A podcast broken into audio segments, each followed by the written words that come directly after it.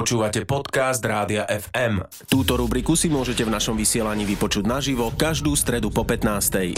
Rubriku Na ceste FM vám prináša cestovná kancelária Victory Travel, expert na dobrodružstvo a exotiku. Na ceste FM. Peknú stredu želáme aj všetkým, ktorí milujú cestovanie. Zuzka Čaprnková, autorka rubriky Na ceste FM pre vás bude aj v novom roku pripravovať zaujímavé cestovateľské rozhovory a jeden máme pripravený už aj v tejto chvíli. A dnes sa budeme presúvať na ostrov Java v Indonézii a budeme sa venovať okrem iného aj tradičnému umeniu babkového divadla, ktorý sa volá Vajang Golek Purva. Mm. Hostkou v dnešnej rubrike je Tatiana Hadárová, ktorá vyštudovala kultúrnu antropológiu antropológiu a práve do Indonézie odišla písať svoju diplomovú prácu. Tatiana nám teda na úvod povie, ako sa vlastne do Indonézie dostala. Do Indonézie som sa dostala tak, že som požiadala o štipendijný program e, Dharma Siswa.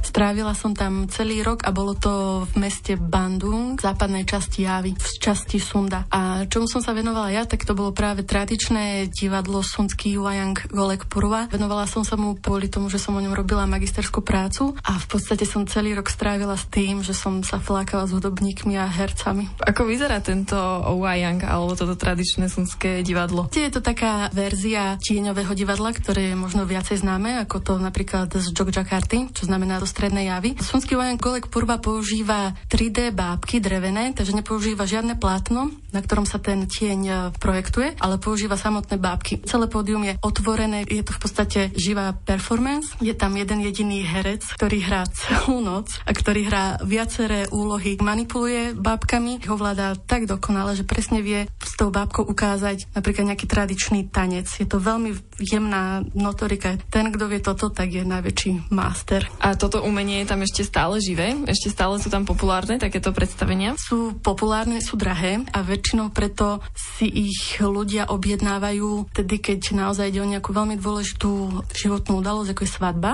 ktorí sú veľmi populárne, alebo aj keď sa oslavuje obriezka, to znamená obriezka chlapca alebo aj obriezka dievčat. To tam tiež ešte existuje. Trošku sa tak už naznačila, Indonézia je väčšinovo moslimská. Ako sa ti žilo ako Európanke na jave? Bolo treba dbať na to, ako nosím odhalené moje boky. Nemala som zrovna chuť nosiť obťahnuté džíny, pretože som vedela, že to bude priťahovať pozornosť a tiež som si dávala pozor na to, aby som mala zakryté plecia. Toto bolo asi všetko, čo som ja tam vtedy riešila, ale to bolo 10 rokov dozadu. Ono sa to dospomenilo práve s novým prezidentom, myslím. Hovorila si, že si sa flákala s hudobníkmi. Čo ste tak robievali s indonéskými hudobníkmi vo voľnom čase? Keď sa išlo na výjazd, keď sa teda hralo to predstavenie, predstavenie sa hrá celú noc, to znamená od povedzme 8 večera až do do troch do rána. A keď bolo treba sa presunúť do nejakej dediny, to trvalo deň, niekedy dva. Takže sme strávili takto čas na cestách. V podstate sme sa spoznávali, ja som sa ich pýtala veľa vecí práve kvôli mojej práci. Učila som sa sonský jazyk, pretože indonéstina nestačí v Indonézii. Učila som sa hrať na hudobných nástrojoch, veľakrát som im aj vypomohla, nejaké jednoduché party zahrať a tak ďalej. Tým, že som tam bola ako keby taký exotický člen, tak častokrát som aj bola súčasť toho predstavenia, že Dalang, to znamená ten hlavný herec, ma vyzval, robil si zo mňa srandu, ha, ha, ha všetci sa bavili, takže to bolo také príjemné v podstate.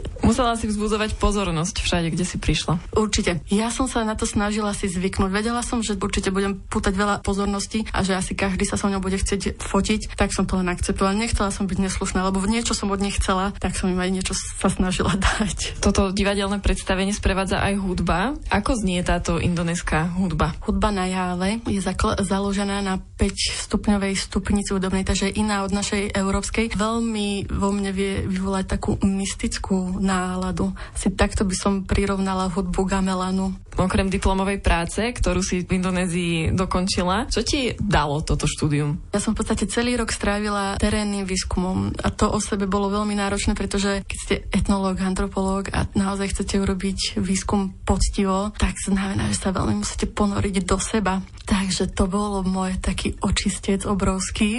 Dozvedela som sa o sebe veľa, o tom, ako posudzujem ľudí, aké sú moje prvotné také kategórie, z ktorých ja vychádzam a z ktorých posudzujem. To ma by som povedala, že prefáckalo zo všetkých strán. A našťastie som pri sebe mala aj jednu moju druhú kamošku, Európanku, ktorá sa venovala tomu, čo ja. Ona mi dávala taký zdravý feedback. Ja si myslím, že keď sa naozaj chcete k niečomu takémuto cudziemu vám dostať, treba všetko odhodiť, treba odvahu. No ja som k nich prichádzala postupne. A čo bol taký najväčší kultúrny šok pre teba, keď si prišla do Indonézie na javu? Ja som sa o ten svoj život dosť bála. Veľmi som si dávala pozor na to, čo jem, ako to jem, či to je čisté a tak ďalej, lebo nechcela som byť chorá. Veľmi som si dávala pozor na to, ako sa jazdí na skútroch, pretože tam sa veľmi jazdí na skútroch v Indonézii. A, a stále som bola ako keby v takom krči, v takom napätí, pretože viem, že všade okolo mňa sa stávali nehody a stávali sa aj nehody detí. A keď som sledovala tú reakciu tých rodičov, tak to bolo také, že boli tým viac uzmierení, ako som to ja riešila možno z toho môjho eurocentrického pohľadu, že som to sa riešila viac ako oni, ak prišli náhodou o dieťa, lebo aj takéto nehody sa stávali v mojom okolí. Čím si myslíš, že to je, toto iné vnímanie nejakoby hodnoty ľudského života alebo iný prístup k smrti? Asi tým, že viera vo väčší princíp a zmysel všetkého je oveľa silnejšie, ako to mám možno ja tuto v tomto európskom našom kultúrnom kontexte, hlavne tým. Veľmi zaujímavé rozprávanie. Tatiana Hadárová je hostkou Zuzky Čaprnkovej v rubrike Na ceste FM. Študovala na Jave, bola tam celý rok v Indonézii a ešte nám bude o tom rozprávať. Teraz si ale niečo zahráme. Aj dnes sme dostali tip od nášho kolegu Potkana, ktorý pre vás pripravuje hudbu Sveta FM a vybral pre nás dnes pesničku, ktorá síce nie je z Javy, ale je o Jave a je to česká paródia na nemeckú novú vlnu so samohrajkovým napodobnením Gamelanu a podľa Potkana je to parádna pesnička, vrátanie textu, tak poďme počúvať. Na ceste FM. O Jave sa dnes rozprávame v rubrike Na ceste FM. Ďakujeme kolegovi Potkanovi za tento hudobný, veľmi zaujímavý tip a jeho program Hudba Sveta FM si môžete vypočuť aj dnes večer po 22. tak si to určite nenechajte ujsť. No a poďme opäť k rozprávaniu uh, Zuzky Čaprnkovej, ktorá sa rozprávala s Tatianou Hadárovou, ktorá študovala na Jave. A Tatiana má rada slow traveling, čiže pomalé cestovanie, no a v navštívenej krajine vždy ostáva dlhšie, aby sa jej dostala naozaj naozaj pod kožu. Dnes sa teda rozprávame o Indonézii, kde Tatiana strávila rok na študijnom pobyte na ostrove Java a písala tu svoju diplomovú prácu popri tom, ako sa zabávala s hudobníkmi a hercami domácimi.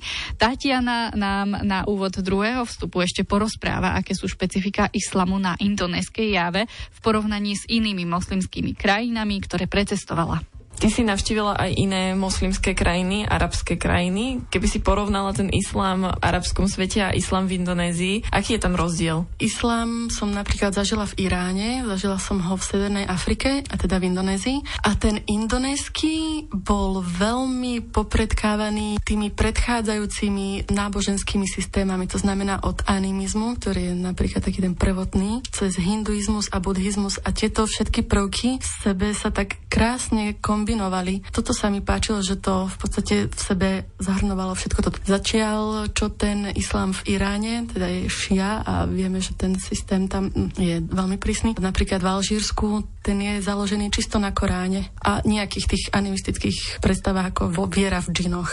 Ale nie je tam ten buddhizmus a hinduizmus, ako napríklad v Indonézii. Ako sa tieto dávnejšie tradície prejavujú v tej Indonézii dodnes? Veľmi veria v duchov napríklad, čo ma veľmi prekvapilo a až tak som sa ponorila do, do tohto ich uhlu pohľadu, že som mala miesto im pocit, že už aj ja vidím a počujem veci, ktoré tam možno sú, možno nie sú, sama som nevedela. Vždycky napríklad, keď som niekde bývala, prišli kamoši a presne mi povedali, že a tam je nejaký, a, a tam v rohu tiež, a v kuchyni, no tam sa veľmi nezdržal, že je to tam tiež. A sú veľmi poverčiví. To znamená, že napríklad mi v izbe na garnížu dali ochranné byliny, aby som bola ochránená a nič mi cez okno do izby nedošlo. Žiaden zlý démon, takže toto som tam mala na tanieri denne. Okrem teda spirituálneho sveta a démonov, čo sú také problémy, ktoré tam riešia v tom bežnom živote? Sú to vzťahy, je to činta, teda láska. Toto to bolo stále prítomné, že či máš priateľa, nemáš priateľa, či sa budeš vydávať, nebudeš vydávať. To je jedna životne dôležitá otázka. A druhá, čo som si tak uvedomila, je, že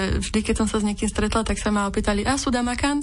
Či som sa už najedla, pretože to bolo tiež veľmi dôležité. Otázka, ktorá u nás sa nekladie, lebo je to samozrejmosť, ale tam, tam nie. Každý o každého sa akoby stará. Je to veľmi komunitne založená spoločnosť, určite, čo má svoje výhody a nevýhody. Pretože napríklad nevýhodou môže byť, že tam človek tú svoju intimitu alebo ten svoj individualizmus nemôže tak naplno žiť ako napríklad tu. A výhoda je, že stále je tam niekto, kto vám tú misku ríže dá. Nech už ste v hociakej veľkej hlbokej mizérii. Viete, že tam je nejaký rodinný člen, ktorý sa vás proste postará. Aj taká je Indonézia a Jáva, na ktorej strávila Tatiana Hadárová celý rok, aby tam písala diplomovú prácu a spoznala miestny život a ďakujeme, že sa podelila spolu s vami a s nami v rubrike Na ceste FM. Tento rozhovor pre vás pripravila ako vždy Zuzka Čaprnková. No a ako vždy aj budúci týždeň sa teda môžeme tešiť na ďalšie vydanie od Zuzky. Ja už sa teraz teším, takže pripomínam, že v stredu o 15. v rádiu FM. Na ceste FM. Rubriku Na ceste FM vám prináša cestovná kancelária Victory Travel, expert na dobrodružstvo a exotiku. Počúvali ste podcast Rádia FM. Stream. Živé vysielanie a playlisty nájdete na www.radiofm.sk. Rubriku Na ceste FM si môžete vypočuť naživo každú stredu o 15.10.